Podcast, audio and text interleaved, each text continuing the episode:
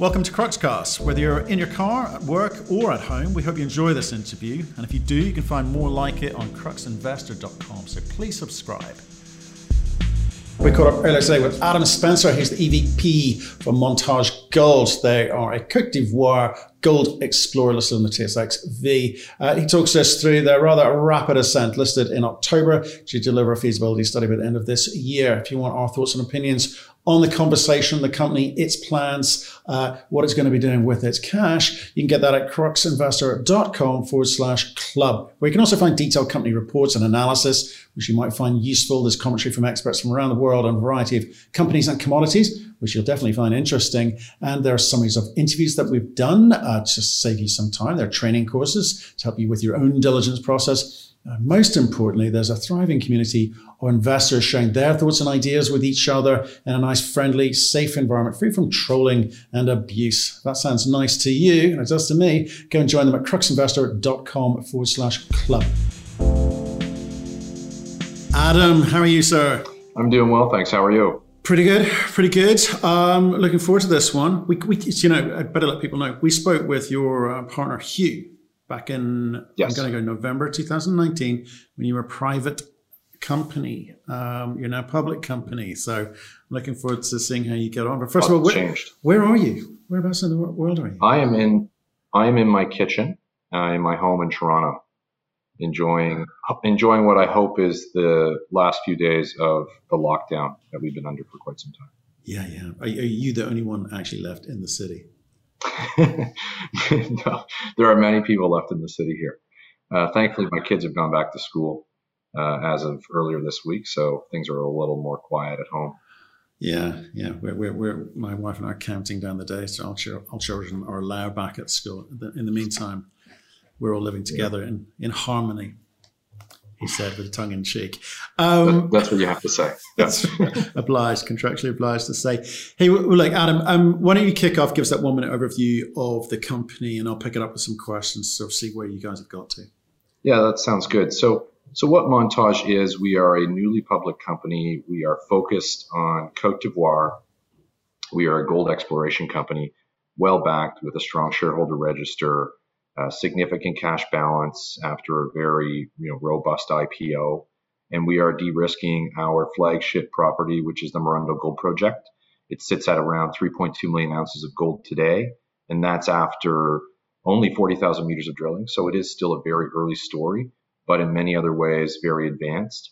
And because of that, we're able to fast track it through a PEA, which is planned for April this year, and uh, ultimately a feasibility study if everything goes according to schedule uh, by the end of this year, and and you know as well as kind of advancing permitting milestones. So we have lots ahead of ourselves, but we have the team that has done it before in West Africa. It's the former Redback team. Um, and so we're set up. We're set up with the money, with the shareholders, with the asset, with the experience, and that's kind of montage in a nutshell. Right. Okay. I'm keen to help people decode some of that because I hear that story a lot, sure. especially West African gold, lots of them, right? Um, we better start with um, understanding a little bit about why you're different. Okay. So when I spoke to you, you guys were private. Why did you start off going down the private route instead of just going public straight away? Yeah, I mean, it, it speaks to the kind of approach and philosophy of you know the management team, and that's really starts with Hugh Stewart, our CEO, uh, and, and, Rick Clark, our chairman. You know, their approach has always been to take um, you know exploration a couple steps further than you normally see um, to try to de-risk a project before you spend a lot of money on it. And you know that sounds relatively simple, but I think the impact of that is is significant. And in the case of Morondo, um, you know the, the the deposit is called Koné. and while the company was still private, and even even before um, you know several years ago, before they did the resource drill out to see if this was going to be you know an ore body of size, they did some very early diamond core drilling to do metallurgical test work. And you know, so often you see junior companies come to market even prior to thinking about metallurgical test work. Um, but because they knew that this was going to be a lower grade ore body, you know, the MET has to work in order for this to be a viable project going forward. And so that was, you know, one of the steps that was taken even before they did any real significant drilling on it to define a resource. And so that was, you know, the first kind of indicator of that strategy. And so, you know, that was obviously positive. They did the initial drill out. They defined a 1.2 million ounce resource. And at that stage, they look at it and say, okay, well, this is a, call it one gram ore body at 1.2 million ounces. Is that enough? Is that big enough? Is that uh, going to be economic enough? And so they ran, uh, you know, an early stage PEA internally. And what they learned from that was that, look, it needs to be bigger. And so at that stage, the approach was, well, let's not push this out into the public markets on a standalone basis. Let's do the next phase of work to see if it can get bigger. And what that involved was while we were private, we did some more deep drilling to test depth extension of mineralization. And that gave us the confidence that, look, this is probably going to be a 3 million ounce or larger ore body. And based on the prior kind of very early economic work that had been done, that was the threshold at which, you know, we had confidence that this can be an economic project. And that was the kind of catalyst to decide to take it public. So it wasn't until we had a good sense that this was going to be something that would work that we decided to take it public. Right. Okay. that's really interesting because that's very rare. I mean, I can count on one hand how many companies, mining companies have, have done that that I've interviewed. Um, where'd the money come from to do all of that? Yeah. So, so if I take a step back several years ago, um, you know, so these assets were once held by uh, Redback Mining. They were staked by Redback Mining. And then Redback was bought by Kinross. This is, this is 2010. Kinross did none of their work, their own work on the properties. Hugh, um, through different vehicles following the Redback exit, has done all the work on this over a 10 plus year period. Um, you know, the first round of significant work was done after these assets were bought by Orca Gold, which, as you know, Orca is focused on Sudan. They bought this portfolio. They were at that time, this would have been 2017, 2018. That's when they did the early met test work. So that, you know, a small portion of the capital spent on this would have been capital that had been raised by Orca. Uh, but then once Montage was spun out into its own vehicle, we raised $8 million privately. And that came from really us, you know, insiders, directors, friends and family, um, you know, Lukas Lundin and, and just people that have been in kind of the Lundin Redback network for years. And so we started off very strong with a total of $12 million in cash when we first created the company in August of 2019. And that gave us, you know, more than enough money to spend to kind of test the depth extension of the mineralization and set us up to take it public. Right. Okay. So, well, Lukas Lundin, I mean, that, that's an interesting name to throw in there from the, from the get go. Um, you've done 40,000 meters, you say? Or there's 40,000 meter of data? No, it's 40,000 meters of total drilling that has been done on the Koné deposit for its entire life.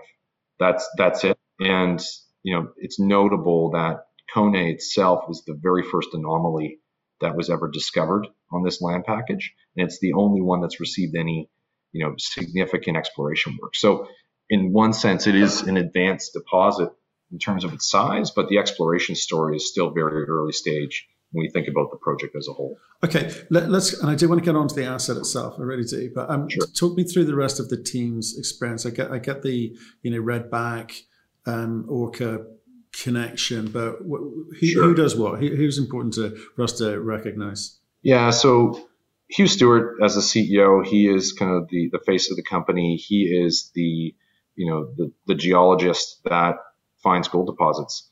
In his career in Africa, he to his credit, he's discovered 35 million ounces of gold, which certainly puts him at uh, near the top of the list in terms of exploration geologists in gold. Um, and so he's, you know, his approach to exploration, I think, is very novel. He's not your typical geologist that just wants to find gold in the ground.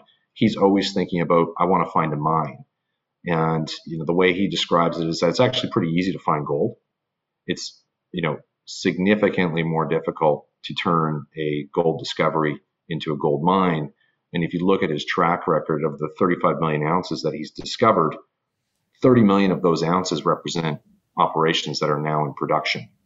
And the remaining 5 million, it's actually more than five if I think about it, represents Block 14 in, in Sudan, which is a grassroots discovery of Hugh's. and the Morondo Gold Project within Montage, which was a grassroots discovery of his. So I think that is, you know, something that people should really take notice of is that this guy is serious. He's a very humble guy. Um, you know, he's, he, he never really talks about his track record. I'm the one that does that. Um, but it, he delivers. And so he's, he's critical. And then you know, in the background, we have Kevin Ross, who is the, who is the director of Montage. He is the chief operating officer of Orca Gold, and he was the chief operating officer of Redback Mining. And so, you know, his, his career spans decades. He's taken numerous um, gold deposits from, you know, exploration stage through economic studies, through construction, through operation, expansion. He's done everything from, from start to finish there. And so the, the tandem of Hugh and, and Kevin is, is very significant. And then, of course, we have Rick Clark as our chairman, and Rick was the CEO of, um, of Redback Mining. He is the CEO of Orca Gold, and he's an expert in capital raising, um, you know, promotion of, of, of, mining projects, dealing with government negotiations. Um, you know, he's kind of been the guy that has brought kind of all the pieces together um, for for this group of individuals, and you know, has had tremendous success in doing so. Okay, what about you? yeah, so so my background is mining capital markets, and so you know what I bring, I think, is is a similar you know background to you know what Rick has been doing with Kevin and, and, and Hugh uh, for the last you know 15 or 20 years, um, but from just a different perspective and and you know I guess you know different pedigree uh, to put it uh, in, a different way. So my my background was mining investment banking for the first half of my career. Um, you know, focused on financing junior and mid tier mining companies across really all all commodities, um, but with a focus on gold. And then for the last seven or so years, I led up the corporate development activities for Sandstorm Gold Royalties. And so again, focused on highly structured finance to, you know, essentially provide construction capital for, for significant gold projects. And so with that experience and background, I think it's, it's a good complement to, you know, what Hugh and Kevin do and certainly what Rick has been doing uh, throughout his career. And so I'm kind of brought in here to work work more closely with Hugh on the day to day stuff. You know, Rick's our chairman. He's not um, involved in the day to day kind of corporate, you know, level um, activities of the company. Um, he does what he does very well. But I'm there to kind of handle kind of the nitty gritty day to day corporate kind of goings on of, of, montage with you. Okay, excellent. Thanks for that. Let me let me ask you about um, jurisdiction. Okay, that's really really important. You know, West Africa has sort of been a, sort of mixed bag uh, of, of, events. We've had, we've had COVID, we've had terrorist incursions across some countries uh, across West Africa. You know, North American investors slightly nervous about investing mm-hmm. there, right? So you're in Cote d'Ivoire uh, had a well again I think politically it's, it's been sort of had a checkered past, settled down recently. How are you finding doing business in country? Uh, are, are there obstacles? Are they trying to be helpful? What's happening? Yeah, I would say, you know, despite you know the headlines that come out of the country, and certainly headline risk is something that we think about. It has been business as usual for us in country with obviously some necessary adjustments to how we go about day-to-day activities to address COVID-19. Um, you know, when COVID-19 first took hold in the country, you know, we did have to temporarily suspend operations, which I, I believe most of our counterparts in country had to do. And once things settled down, we got back into the project, and you know, we've instituted you know company-wide policies for all, all various things to try to combat the spread of it. Um, and in our immediate project area, there are no reported cases of COVID. Now, obviously that can change. All we can do is control, you know, the safeguards that we put in place. And so that's more of a logistics and kind of timing exercise. Um, you know, we've had no trouble getting drill rigs to site. We presently have six rigs. Um, for the prior drill program, we had up to seven at, at, at, points in time. I think we'll probably add another rig to this program where we where we're currently at. Um, and you know, working with the government, has been very straightforward. I mean, nothing's really changed. Um, you know, as you mentioned, there's been some political, you know, I'd say political risk, obviously. I mean, that, that just goes with investing in, in Africa in general. Uh, but we did just come through an election cycle. There was a presidential election at the end of October. And look, I mean, going into that, everyone was nervous what was going to happen. You had a two term president going for reelection. uh, which sparked a lot of controversy. Now you had an opposition kind of group, groups of opposition that were relatively fragmented and couldn't form a solid opposition to run against the uh, incumbent. And, you know, the, the net result was a landslide victory, which was ultimately uh, opposed and boycotted by the opposition. But, you know, as time has gone on in the months since the election, everything's you know, effectively settled down and gone back to normal and, and it's business as usual for us. So, you know, we're, we're happy that that's behind us. You know, is it was a risk that we saw in terms of, you know, the, the, raising capital. You know, our IPO was timed to be a few weeks prior to that event, and I think we were very fortunate with the way things played out.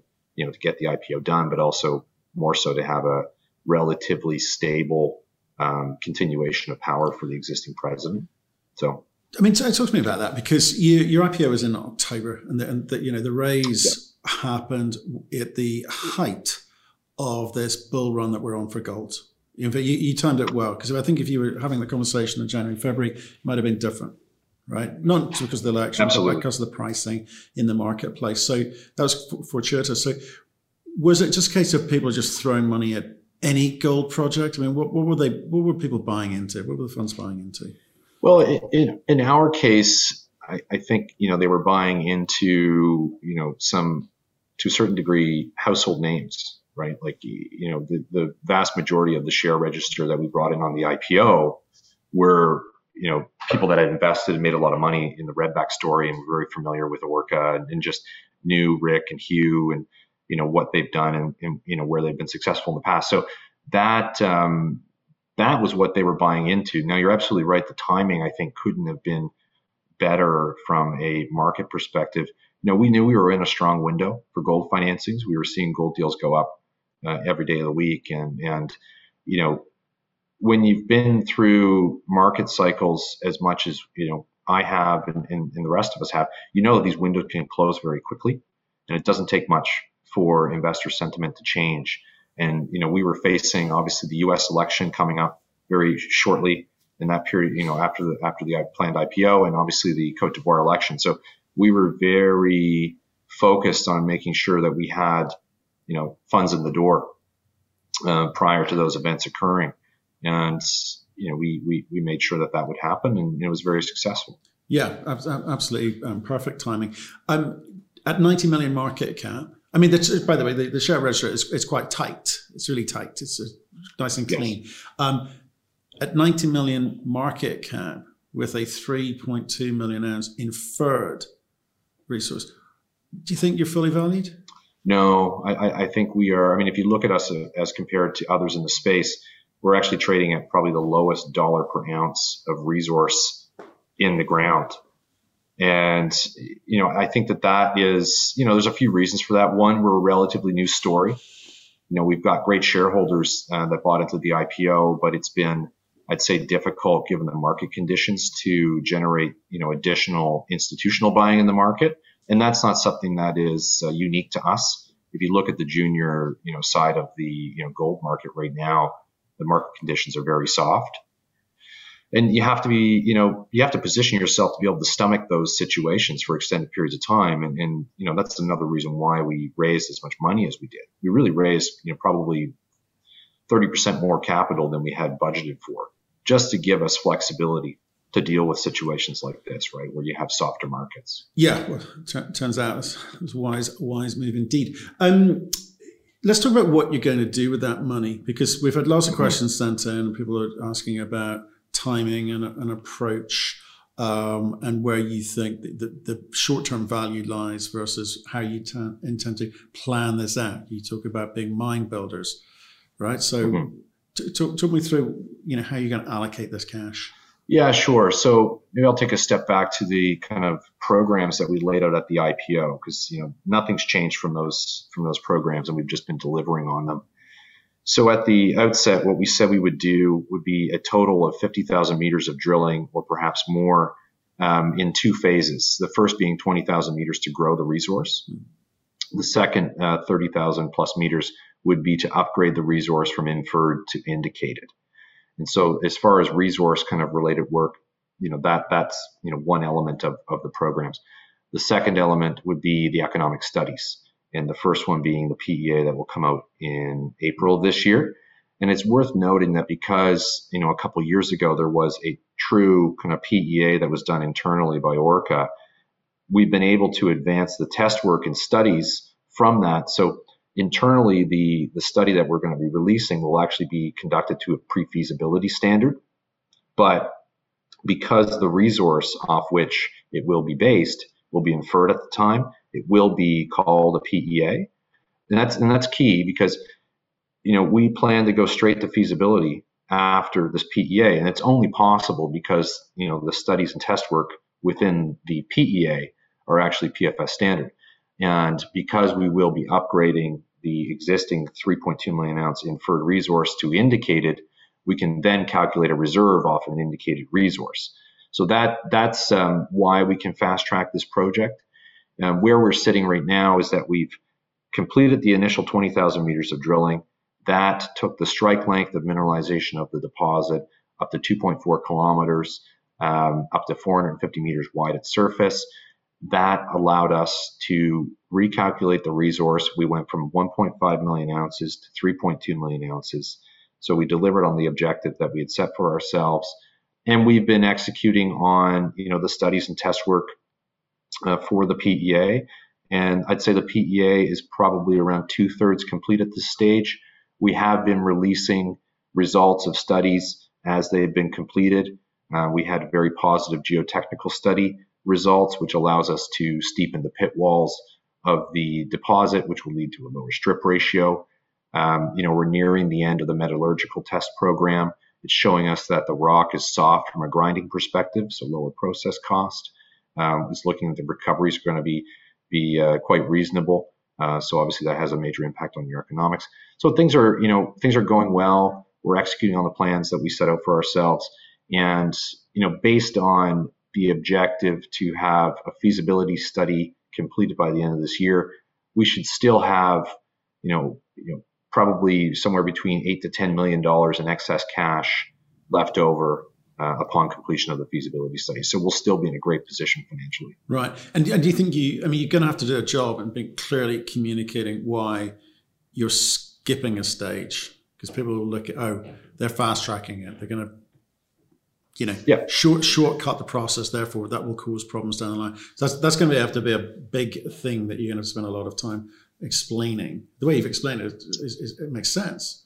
But yeah, it, I mean, to us, like we, we think the story is, is quite simple, but it does require, I think, in some cases, lengthy explanation. But once you once you get your head wrapped around, you know, the attributes of the deposit and, and the project itself, I think it does, you know, you know, the audience tends to kind of draw the conclusion that look, this is a pretty simple project, um, and and you know, we are, you know, in my mind, we're in a bit of a bit of a vacuum in terms of you know the information we can put out there. I mean, it's not until you have a PEA published that you can actually say, hey, look, you know, here here are the results of what we've been working on, you know, with some with some numbers on on on, on paper that are backed up by you know sound engineering and test work that demonstrates that this ore body can be quite economic. And it's not until we publish the PEA that we can really say that, right? We can try to you know, show the incremental steps that we're taking to get there, whether it's doubling the resource to 3 million ounces, showing that we can steepen the pit walls, all of those things, they all have input, they all have an impact on the economics, but it's not until you finally publish something that you can really say, this is what we told you to expect and we're delivering on. Right. I mean, it's, it's good PA plus or minus 30% on the economics, but it's the feasibility that people will be looking to, sure. to get a sense of what it is that you're creating. I mean, and, and, what's the reality of this? I know you talk the language like everyone does, oh, we're, we're building this thing to be a mine. Okay.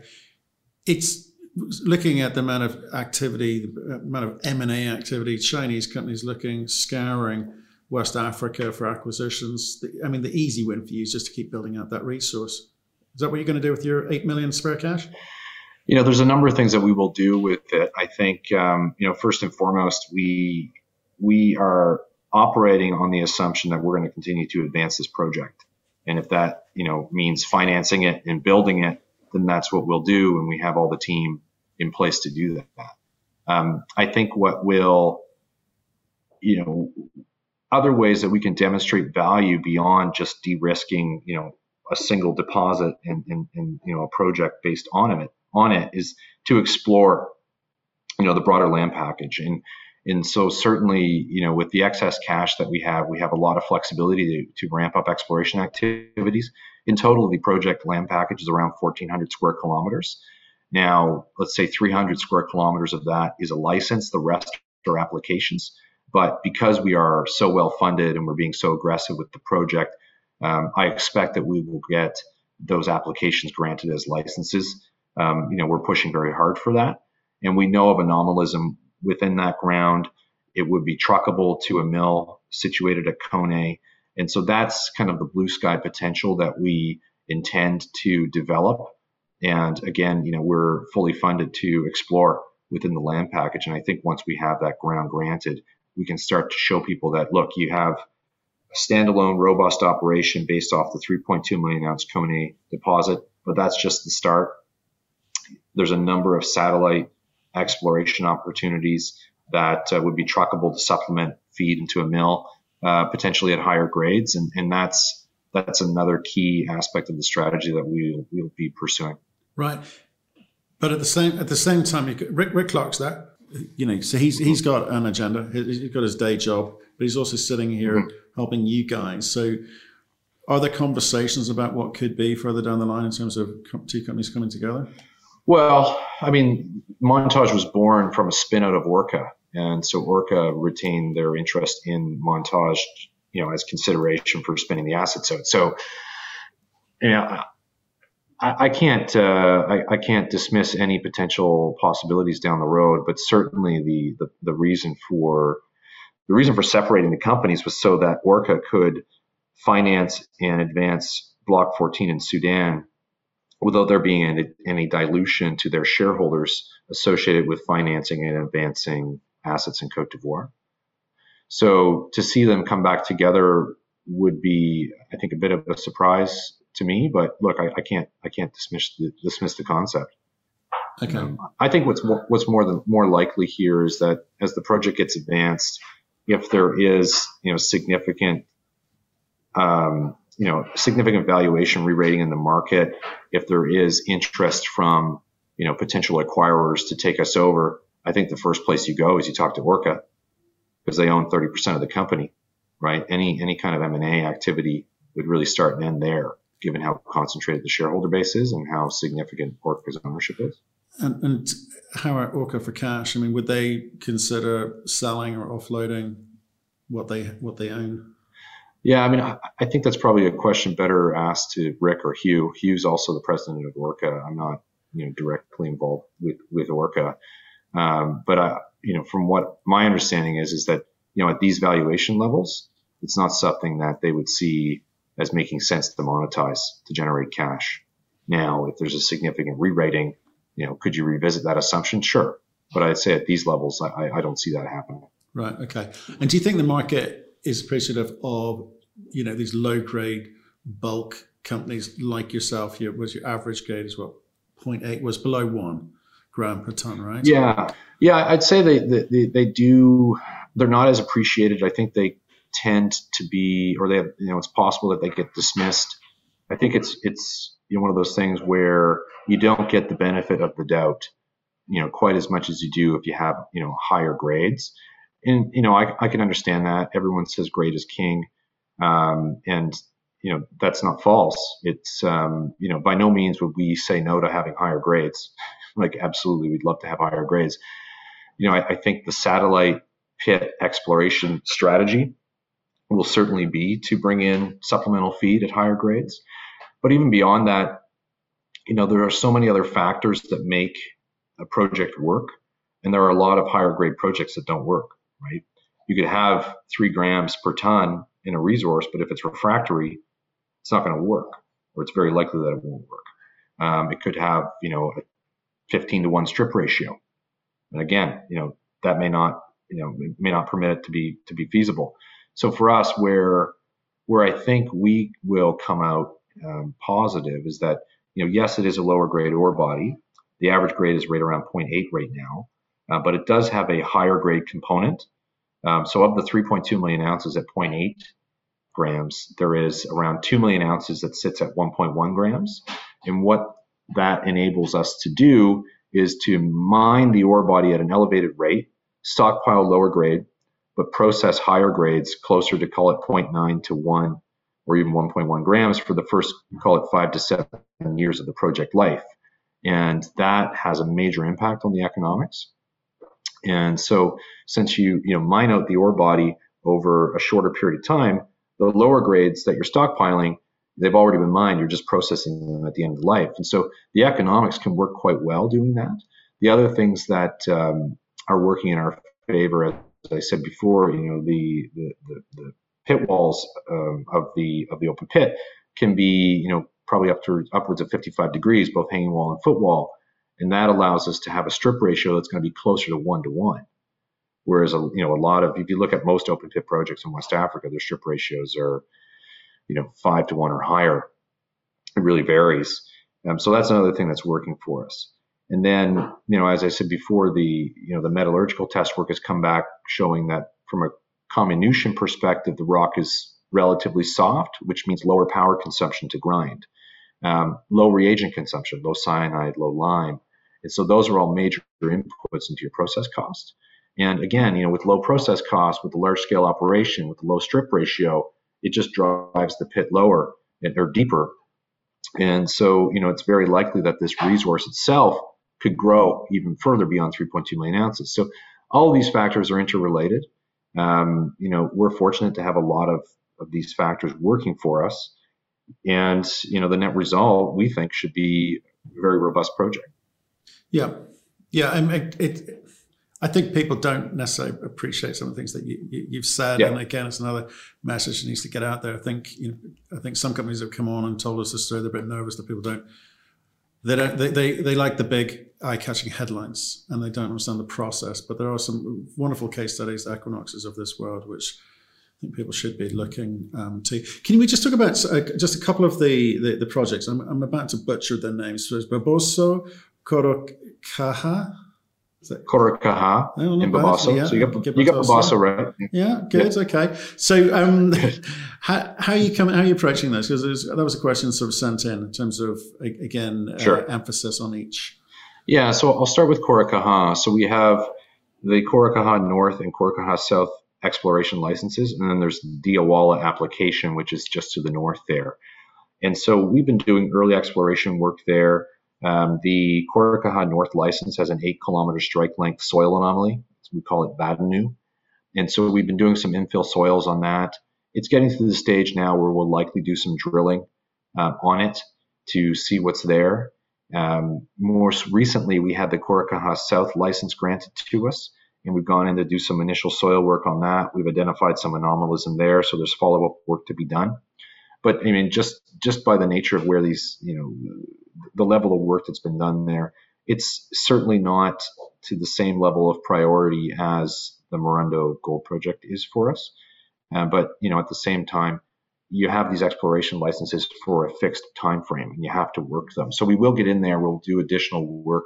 We'll see if we can develop some good drill targets on that initial soil anomaly in Korokaha North. And you know what's interesting about that is that it sits within 15 kilometers of the Tongon mill, which is a Barrick operation. And uh, it, that's an operation that's getting down to its last two or three years of reserves.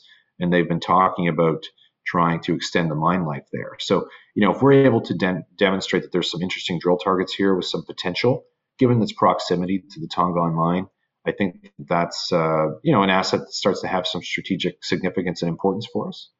And so we will advance that and see how that comes together. And then Bobosso, um, which you mentioned, so that sits kind of more on the eastern side of the country. It sits on the southern extension of the Houndé Belt. And the Houndé Belt, if you're familiar with Burkina Faso, hosts a number of producing operations, and it's quite a prolific gold region. So, you know, same belt of rocks extends down into Cote d'Ivoire. We have essentially the first available land package um, just south of a protected forest reserve. And that's ground that uh, was worked on by a private company called Avant Minerals, which is I was running that company, and that's we merged that entity into Montage. And um, you know, there's some very interesting shallow, higher grade intercepts there. You know, two and a half to three grams per ton. It's a lot more structurally complex. There's a lot more work to be done there to really better understand it, and hence it's going to cost kind of more to do that. And so that's, you know, in terms of level of importance, that would be kind of more so, you know, on the back burner for, for us. You know, I think given the, the market environment, um, you know, for juniors and, and, the appetite for exploration in Cote d'Ivoire, there's an opportunity for us to potentially um, sell that project off, you know, spin it out into a new vehicle with a management team, things like that. But um, yeah, it's not something that's going to distract us from capital allocation to Morondo. Okay, fantastic. Adam, really appreciate that catch up. Um, obviously, things have progressed significantly since when we spoke with um, with uh, Hugh. Uh, stay in touch. Let us know how you get on. Looks like uh, you've got a busy few months ahead of you. Yeah, thanks a lot, Matt. You know, just to summarize, kind of where we're going, where we started, and, and you know how we're going to get there. So, you know, we IPO'd in October. We raised $35 million and we set the expectation for ourselves that by the end of 2021, we'll have a feasibility study completed on this project. It's certainly an aggressive timeline, uh, but it's one that based on our track record, the people involved, you know, we're confident that we can deliver on that. And, you know, as, as far as what we've done so far, we've done an initial 20,000 meters of drilling. We've doubled the resource to over 3 million ounces. We're now doing a, the follow-on 35,000 meter drill program, which will have results coming out uh, from that, you know, relatively you know, regular intervals. We are pressing forward with the PEA, which is, you know, effectively a PFS that should be released, call it mid-April. And it's because of the, you know, the advanced nature of, of the study that allows us to fast track to feasibility. So we're not cutting corners anywhere. Um, we're just, you know, advancing a project and, and that's you know was significantly de-risked even prior to taking it public. And you know, as we spoke about earlier, just the approach that we take allows us to advance a project, I think, a lot faster than you would you know normally see a junior do, and, and I think we're quite set up well for that. Thank you for listening. If you've enjoyed the interview, why not subscribe to Cruxcast or our website, cruxinvestor.com, and of course our YouTube channel, Crux Investor. Plus, you can catch us most days on Twitter and LinkedIn. We really love getting your feedback, so please keep it coming, and we'll speak to you again soon.